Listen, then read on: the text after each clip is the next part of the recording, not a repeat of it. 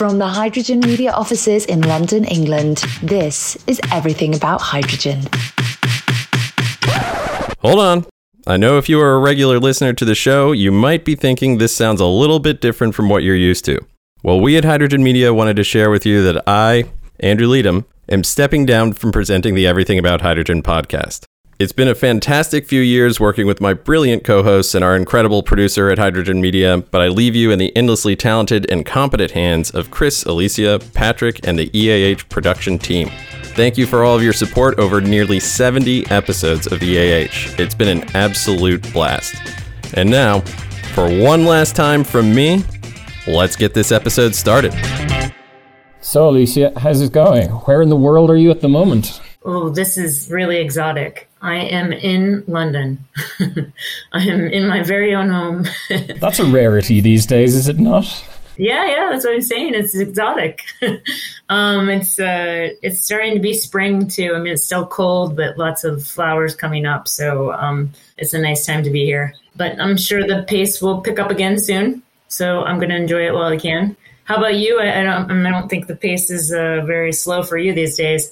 I was just going to ask, the, the the pace has slowed down? I didn't didn't realize. Well, as we all know, um, in the, the coming weeks, the, the D O E um, F O A, it's a funding opportunity announcement, final kind of submissions go in. So there's lots of the um, would-be hubs about to submit their submission for this uh, these these cost-sharing uh, uh, monies. So that's a, that's a lot. There's also just a lot of conversation about a lot of different things around hydrogen right now, and it's been a very, very busy time, I think, for everybody. M- lots of folks talking about steel in the ground and like building projects and what it takes to get there, but also lots of questions about, you know, everything from financing to tax credits. So um, I'd be remiss not to say that between the stuff this side of the Atlantic and obviously the direction that came out of the E U, we've got a, a little bit of momentum and a little bit of energy in this in this still first quarter of this year. So yeah, busy, busy times. So maybe maybe speaking of busy times, who who have we got on today? Uh, we probably have one of the busiest women on the uh, planet, so that was a very good segue.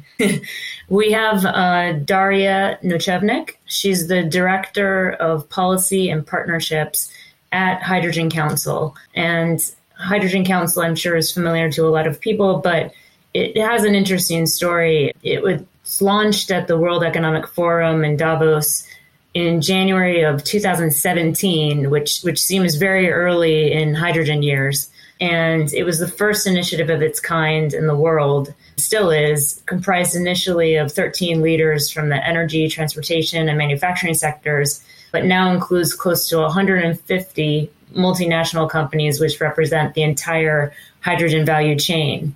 And Daria has spent the last decade working in energy and climate policy, regulatory affairs, and is presently as the Director for Policy and Partnerships with Hydrogen Council. She has focused mostly on her current role, which is hydrogen policy and sustainability, as well as partnerships with global intergovernmental organizations like the I E A, um, IRENA, and the International Partnership for Hydrogen and Fuel Cells in the Economy, I P H E, and international initiatives like COP and G seven, trying to get certifications um, aligned uh, worldwide. So she has a lot on her plate, and um, I think we'll hear in the interview just how complicated everything is, and, and her main goal is is really to to simplify it and to make sure that we can get off the ground running uh, and move faster.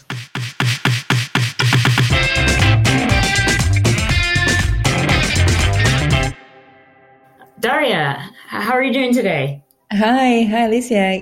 Good, good, thank you. And you, how are you doing? Fantastic. We're really excited to have you on the podcast. We'd love to hear more about uh, Hydrogen Council and your role there, and maybe even a little bit about uh, the career pathways you followed to get where you are. Thanks so much, Alicia, and thank you so much for having me on the podcast. It's really exciting to be here. Yeah, we know, of course, we know each other quite well already, and um, yeah, we have been cooperating closely in the uh, framework of the work that we are doing with the Hydrogen Council.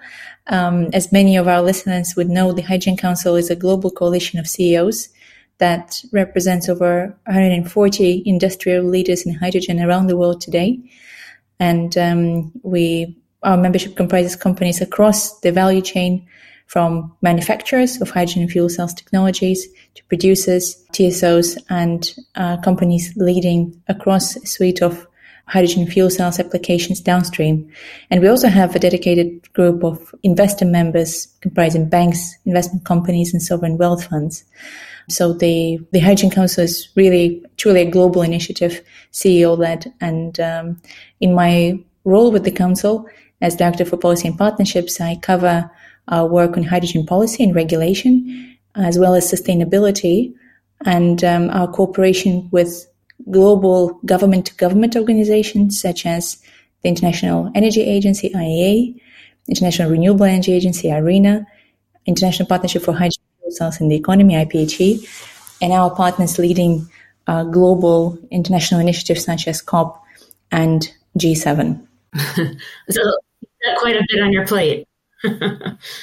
Yeah, that's right. And um, it's indeed great to be part of this global effort to really advance the development of the hydrogen economy in different parts of the world.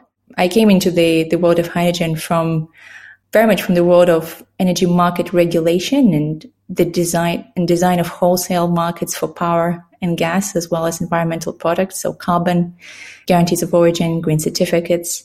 So prior to joining the Council, I work with the EFET, the European Federation of Energy Traders.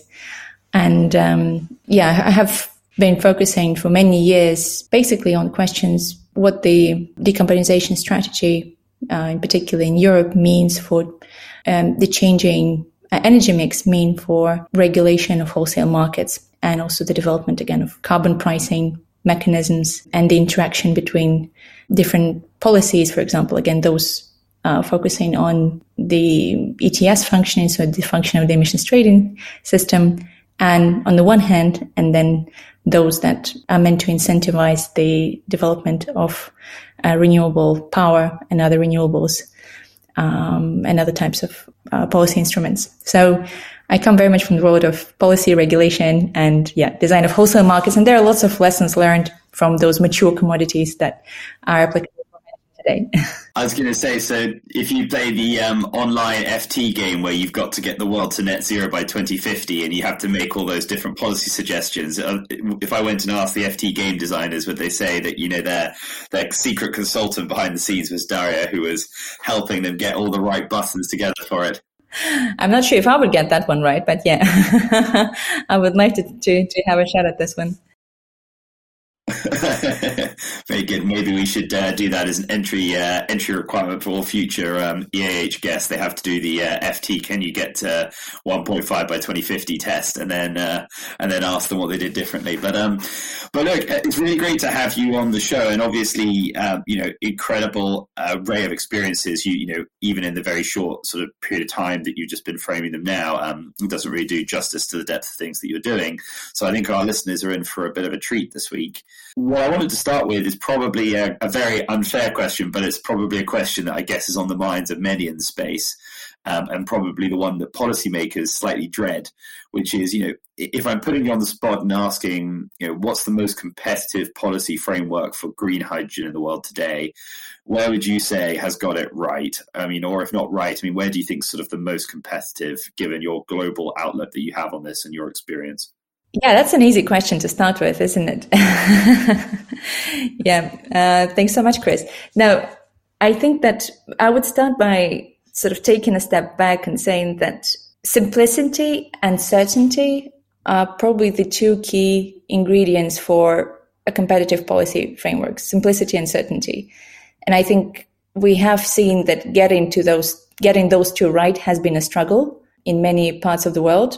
And I think the other dimension of it is uh, we often talk about colors, but but really making sure that we are focused on the carbon footprint and the greenhouse gas emissions, and have transparent and common way of assessing the greenhouse gas emissions of hydrogen, covering production, conditioning, and transport, is absolutely key. I'm happy to elaborate on that a little bit later, but if we stick with policies and policy choices now, interestingly, looking across geographies, one can see that, of course, policy choices that decision makers uh, make are very much conditioned by local resource and infrastructure endowments. So understandably, uh, countries in different parts of the world seek to maximize these endowments and in their transition to net zero, and that very much conditions the hydrogen pathways that they choose for themselves and the sort of the priority initiatives across the value chain. So that prioritization is very much conditioned by, of course, again, the local context, the resource availability and infrastructure endowments that are already there.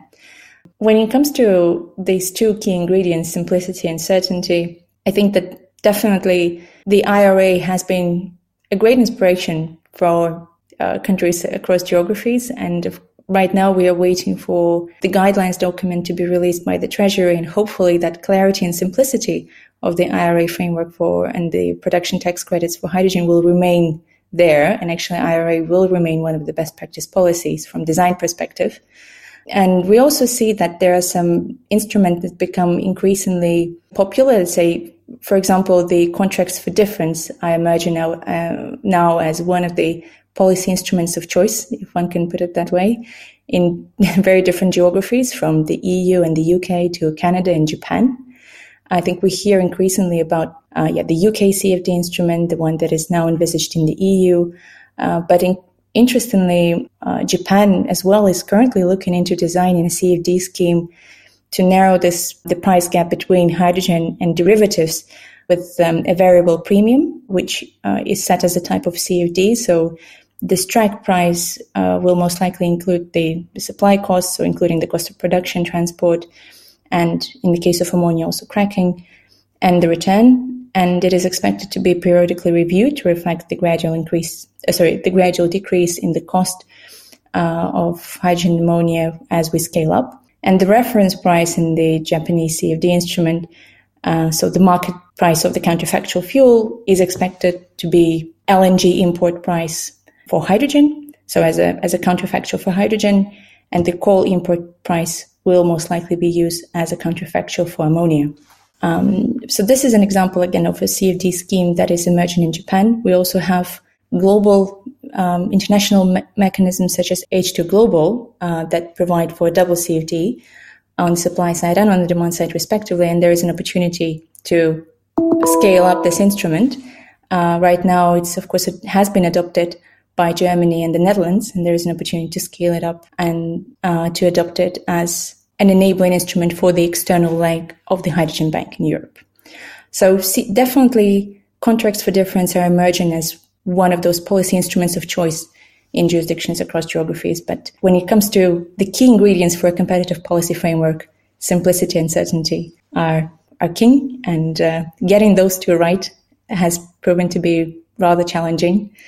And uh, yeah, we can talk about a couple of examples of what we're observing today. Well, I mean, it is it's interesting, if I may, and I, just to sort of follow up on that one. I mean, I, I think I completely agree. Simplicity and um, you know, uh, sort of confidence or certainty, as you say, absolutely the drivers. But maybe, maybe sort of just pressing on that point, then, you know, the U S has given a fixed price. You know, it's three dollars a kilo. Meet these criteria. three dollars a kilo, that's what you're paid. Let's take aside the fact that there's some issues to do with tax credits that people are debating about, um, especially linked to the twenty-five percent minimum tax O E C D thing.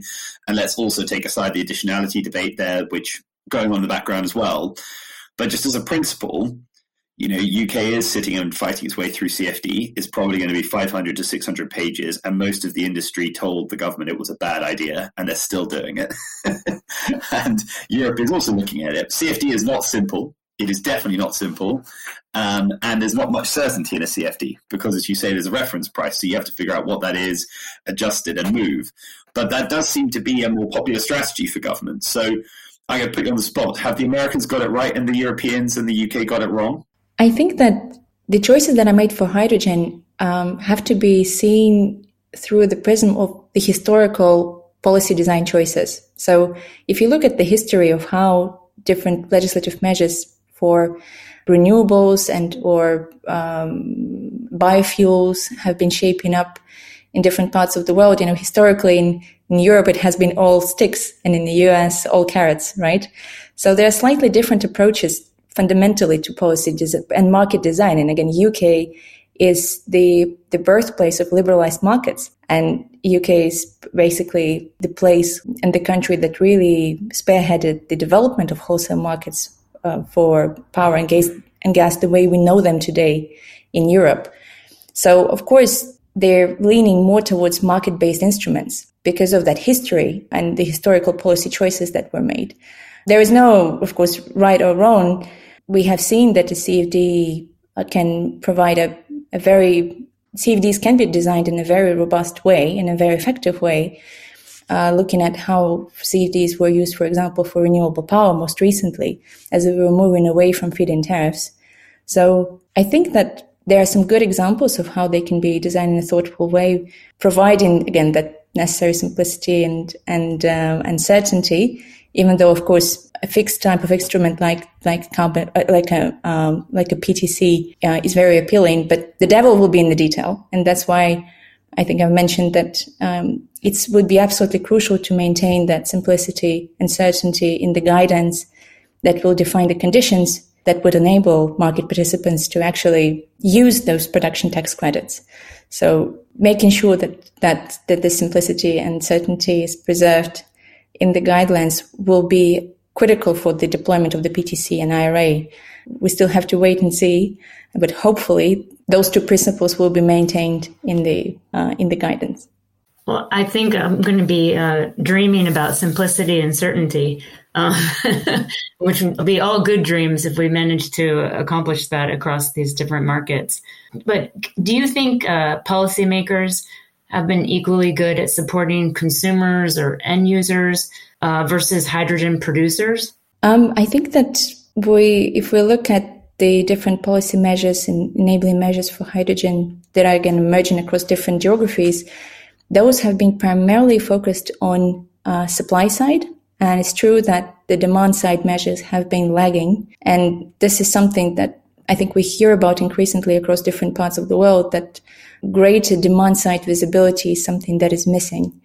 And um, providing that clarity on the demand side can actually create ripple effects. And that will really help um, allow sort of the midstream bit and the, and the upstream bit to follow. So it's a great question. I think that we, as we look across different geographies and across different jurisdictions, there is a lot that has been done and is being done on the supply side. And when it comes to the demand side, yeah, definitely there, the enabling frameworks are less developed. Uh, in the case of Europe, of course, we have some emerging targets on industry and transport. But again, the devil is always in the detail. And we have been, as you know, debating the qualifications for renewable hydrogen for nearly three years now. And we still, there's still no clarity. There were some um, yeah, developments last week, but this is a good example of how complex um, legislative pieces can really, unfortunately, slow down the um, commitments the, to the uptake of projects on the ground and uh, that move from announcements to F I Ds. Yeah, I mean, for sure, that is, as you said before, simplicity, um, And uh, the clarity, the, the sort of security of, of knowing what you're getting is going to encourage investment. Um, investors very much care about regulations that they can rely on. And then, as you say, the, the demand is also, it feels like it's a bit of an iterative dance between the demand and the supply, and nobody wants to be the first one to, to put all of the money in. But the regulations can actually help to to push uh, both sides, I think, forward. Uh, like like the German program that you were speaking of, which has sort of a matchmaking um, component. Well, and I'm, I'd actually maybe even go a step further, Alicia, and say, you know, is is actually one of the things here that's needed is, uh, and that's, we've seen this in other places, and Daria, wonder what your thoughts are, um, you know, just some kind of open recognition from governments of kind of um, retroactive application of support for projects. Because I think that's always the challenge with the first mover piece, right, is that you go first and then, you know, there's a great competition that's announced with CapEx funding or a price support or something, and you go, well, hang on, I'm...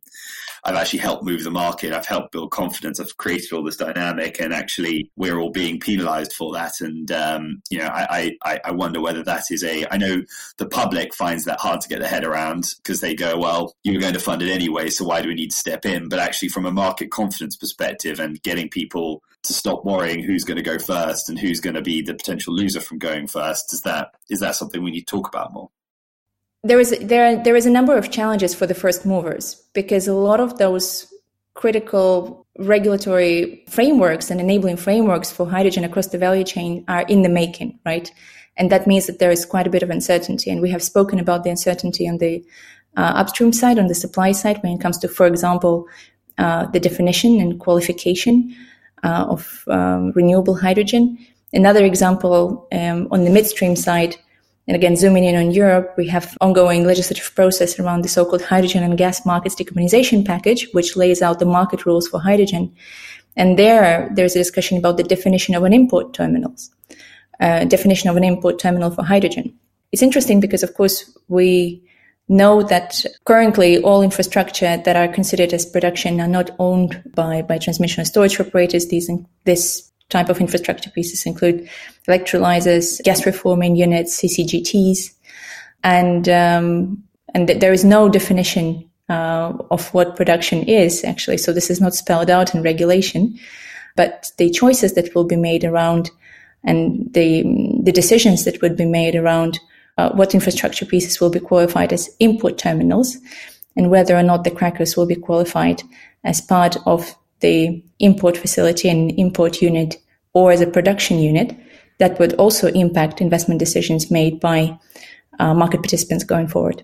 Right. And, and I mean, is there also a potential issue with the the varying green or low carbon hydrogen standards worldwide?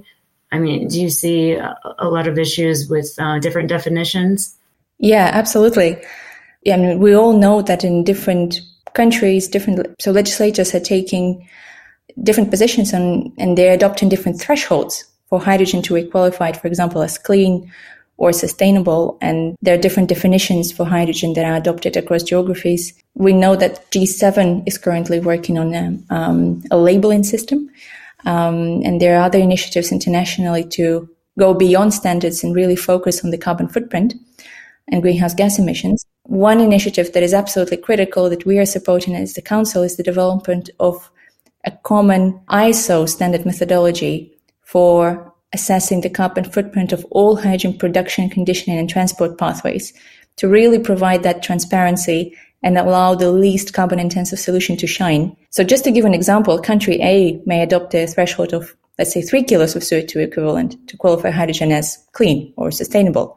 And country B can adopt the same threshold, let's say three kilos of C O two per kilo of hydrogen. But if you ha- have different methodologies to calculate how you arrive to those three kilos, you cannot compare the two thresholds. And that creates a real then patchwork of approaches and, and, and standards, and that may actually create a serious barrier to trade, cross-border trade, in, both in hydrogen and in derivatives. So this is why we are very much supporting the development of this global I S O standard. And by the way, I S O standards are already used as reference in national legislation, in the E U taxonomy for sustainable finance. The rules laying out how to uh, assess the carbon footprint of your hydrogen manufacturing activity. It says there are some very specific requirements that provide for the use of I S O standards to qualify your hydrogen manufacturing activity as sustainable. And in a similar way, we see a real need for governments to refer to the same standard methodology to assess the carbon footprint of different hydrogen production, uh, conditioning, and transport pathways.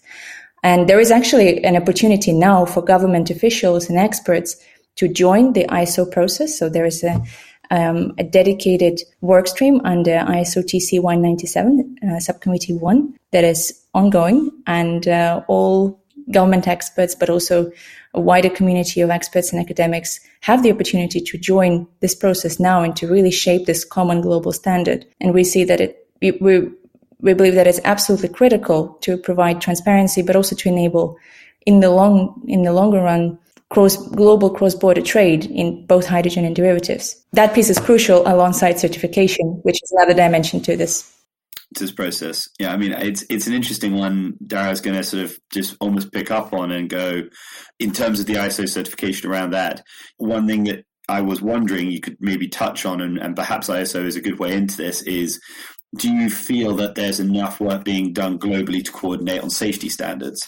Because there have been U N and I S O groups around hydrogen safety, but in some ways the regulation at a national level seems to be um, still quite divergent, despite there being this quite international forum. I mean, you know, actually in some ways there's been much more international collaboration on hydrogen safety and I S O and a U N level for a long time than many people realize, but there's still a massive amount of variety at the national level. So maybe you talk a little bit about the safety side, and maybe are there lessons learned from how that process has worked that, um, you know, we should be reflecting on? Sure. We actually have a dedicated uh, safety and regulatory program within the Hydrogen Council. And uh, my colleague, Andrei Trivilev, is uh, the director for this program and is the lead, our lead for safety and regulatory. Andrei has uh, some forty years of experience in the hydrogen industry, so I wouldn't be able to cover the safety matters as well as, uh, as he would. But I would just mention that we have actually carried out funnel gap analysis. And out of some four hundred safety topics, we have identified eleven topics in six priority areas. And those include, for example, safety culture, refueling, gaseous storage, liquid and gaseous storage, large-scale electrolysis. On these topics, we are working both within the Council with our membership, but importantly also with I S O and I S O T C one ninety-seven, as well as the dedicated um, structure within I E A Hydrogen T C P.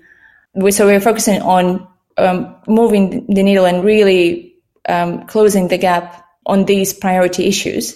Um, as you said, Chris, um, there is a history of international cooperation, um, safety standards in hydrogen, and there is a lot to build on. And I think that what some of the topics that we are looking at as we are moving to large-scale deployment of hydrogen and also to the uptake of hydrogen as an energy vector, that, of course, means that the areas and the, the safety topics that uh, hydrogen industry already has a lot of experience on um, are expanding. And, um, yeah, there is there, there is ongoing cooperation at global level and continued cooperation at global level on safety standards. And, um, yeah, ourselves at Hydrogen Council, together with the experts in I S O, Uh, are working to advance those, and we have again identified some priority areas to focus on in the short to medium term, and we're tackling those, and we will be expanding uh, those focus areas going forward.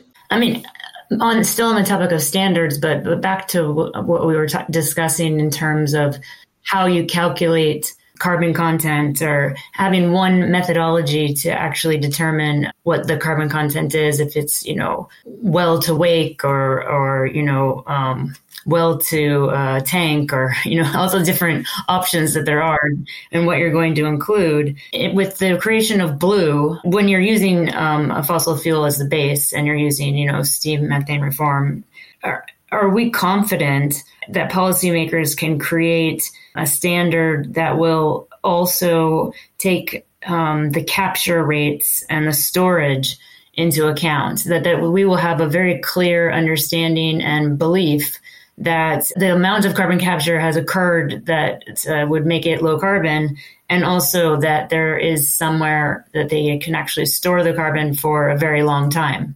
Does this seem um, like a doable regulatory task? Um, and do we think our policymakers are up to it? How do we solve that? Yeah, that's a great question. Thank you, Alicia. And I think whether it's uh, C C S-enabled hydrogen that comes from natural gas, or whether it's renewable hydrogen produced from uh, renewable power, what will play an absolutely critical role is transparent and robust certification.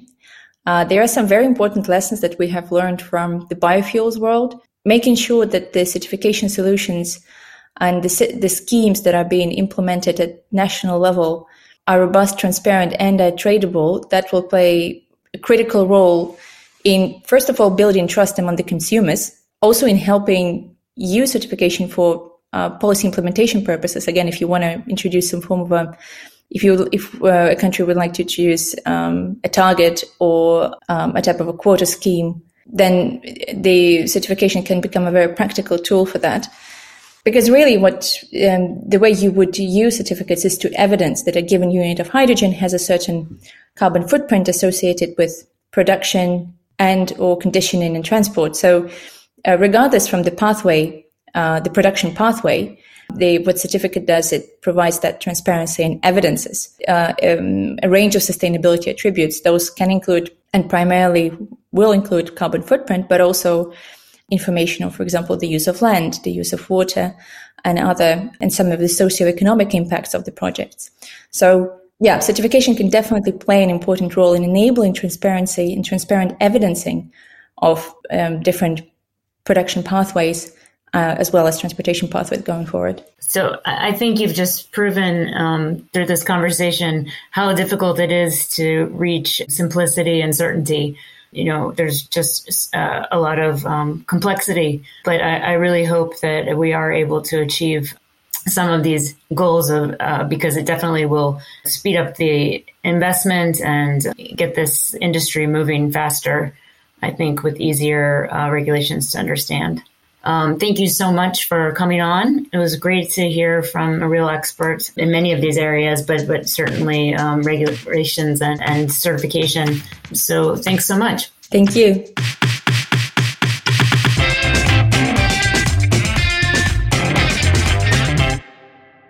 So Licia, that was that was an interesting one. What what kind of uh, what kind of stuff stood out to you in particular?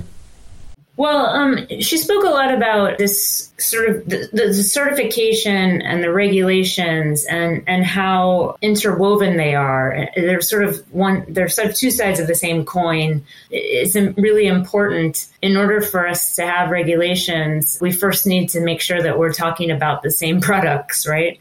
Um, so working on it together, having one entity or one group or somebody who's looking at both sides of the coin, I think is really important. And she, she has a really interesting background that really qualifies her for that position. One of the things that she she didn't really touch on, and she touched on it a little bit, but not so much, um, was the the sustainability aspect. And there there are a number of hydrogen um, entities or organizations that people belong to. But Hydrogen Council actually is one of the few that is dedicated to the U N S D Gs. They are dedicated to sustainability. And in the construction of these of certification, they are also trying to include the other factors, the socioeconomic impacts.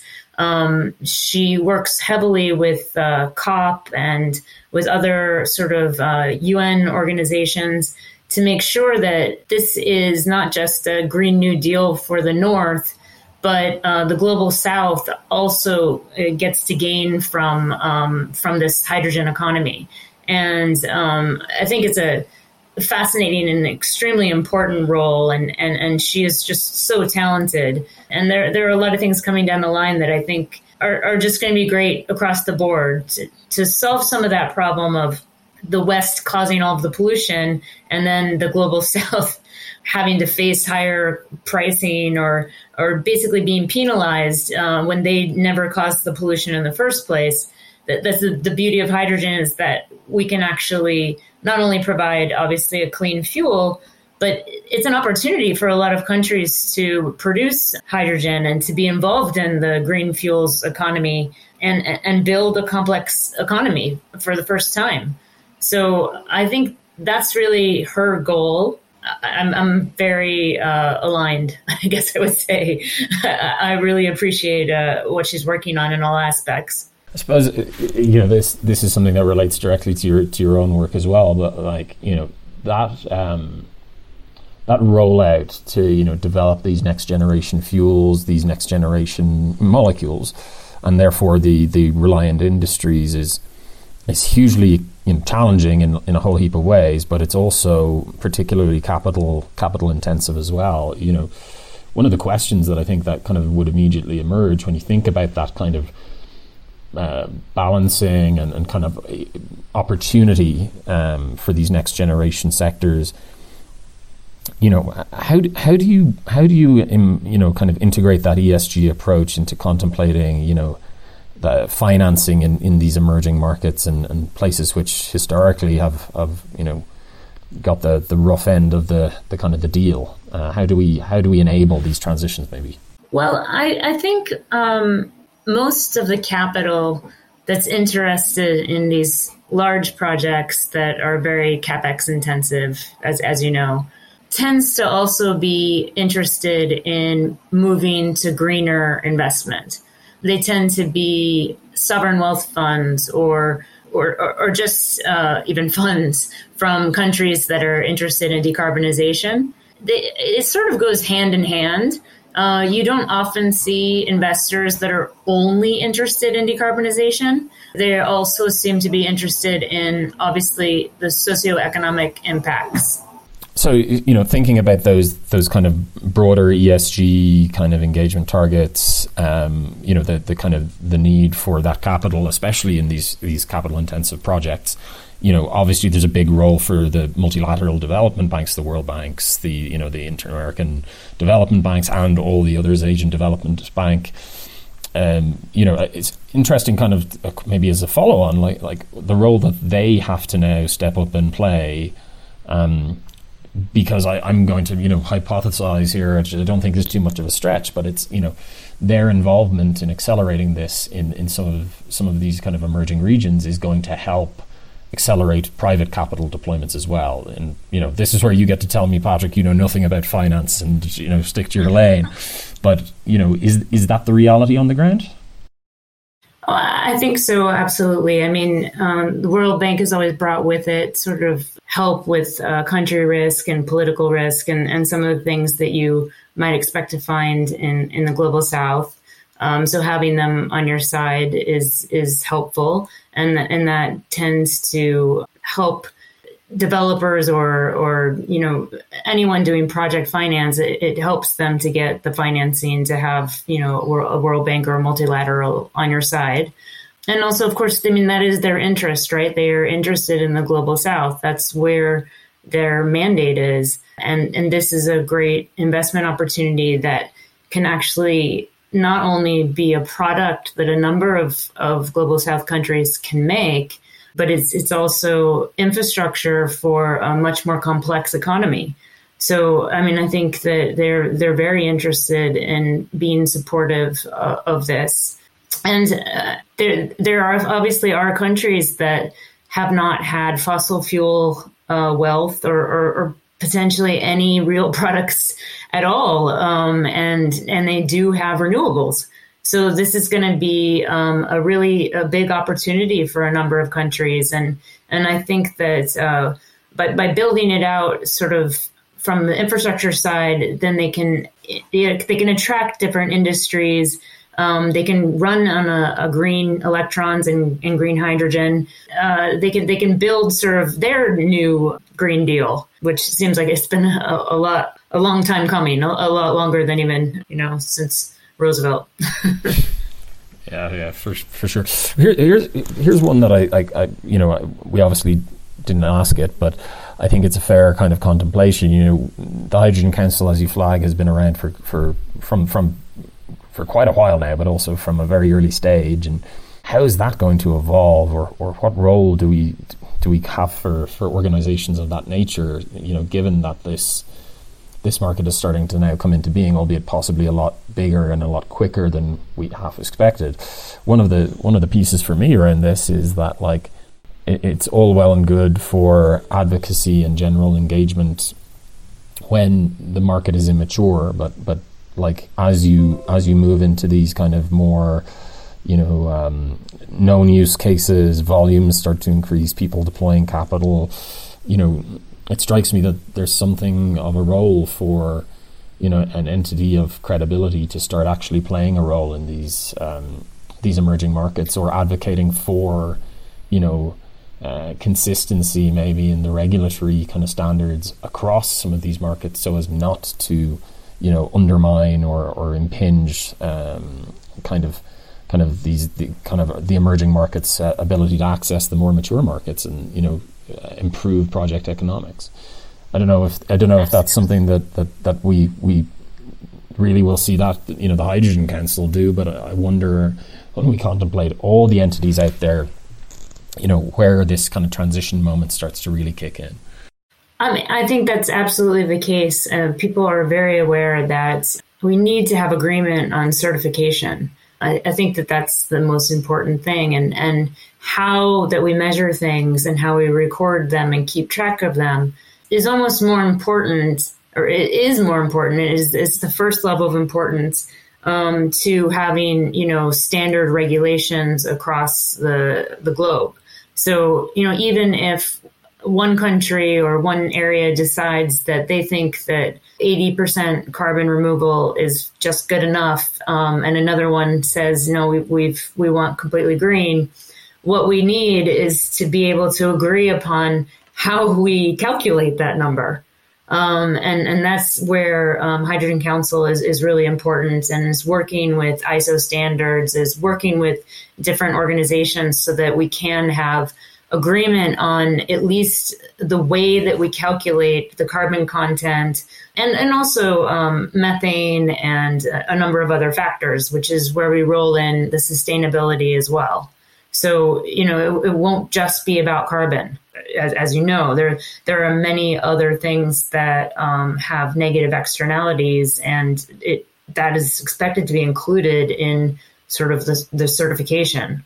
I think they're working on that now. They're working with all of the right groups um, and internationally. It, it will be very helpful, and it's absolutely necessary for us to have a global trade. Um, I mean, otherwise we just, you know, forget comparing apples to apples. We we won't know what an apple looks like, you know. Yeah, and I, and I think, you know, one of the uh, as a, as a follow on to it, you know, we, we obviously want want a as clean a molecule in every sense of the word as we possibly can for for all these potential use cases. And one of the the big enablers here will be the lowest cost kind of production, and some of that will come from regional trade, some degree of floating per commodity, related commodity prices as they emerge, um, because otherwise, you, you know, the volatility aspect, you know, potentially starts to kick back in as well, right? Supply shortage, or, or for that matter, just, you know, higher cost production having to co- come online. So there's there's a a market sustaining uh, aspect of need here that, that kicks in as well, which is which is going to be quite important. Um, especially as we deploy at scale. So I think I think big challenges uh, ahead of us in, in terms of a few of these kind of pieces around interconnective tissue and and, and kind of the, the related kind of, um, in, I guess, uh, regulatory and market forming kind of uh, requirements.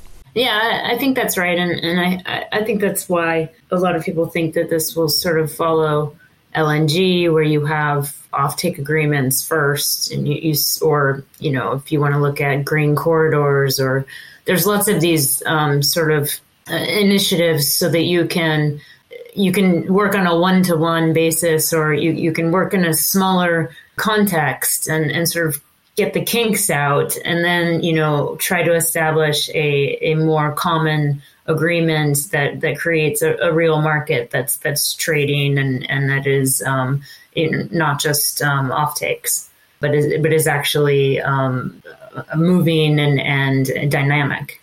It's a good thing uh, we have people like Daria working on this, and I've I've had the pleasure with working with her directly uh, as a steering committee member of the Hydrogen Council, and, and mostly focused on the sustainability uh, sort of committee of that. Um, I mean, we're on a number of the committees, but uh, I myself am more personally involved with that one. And uh, I'm just really impressed with the work that she's done and everything that is taken into account. And it makes me feel very optimistic, I would say, despite all of the Despite all of the challenges ahead of us, um, all of the complication, I, I feel very optimistic that we have uh, the right people working on it and working on it for the right reasons.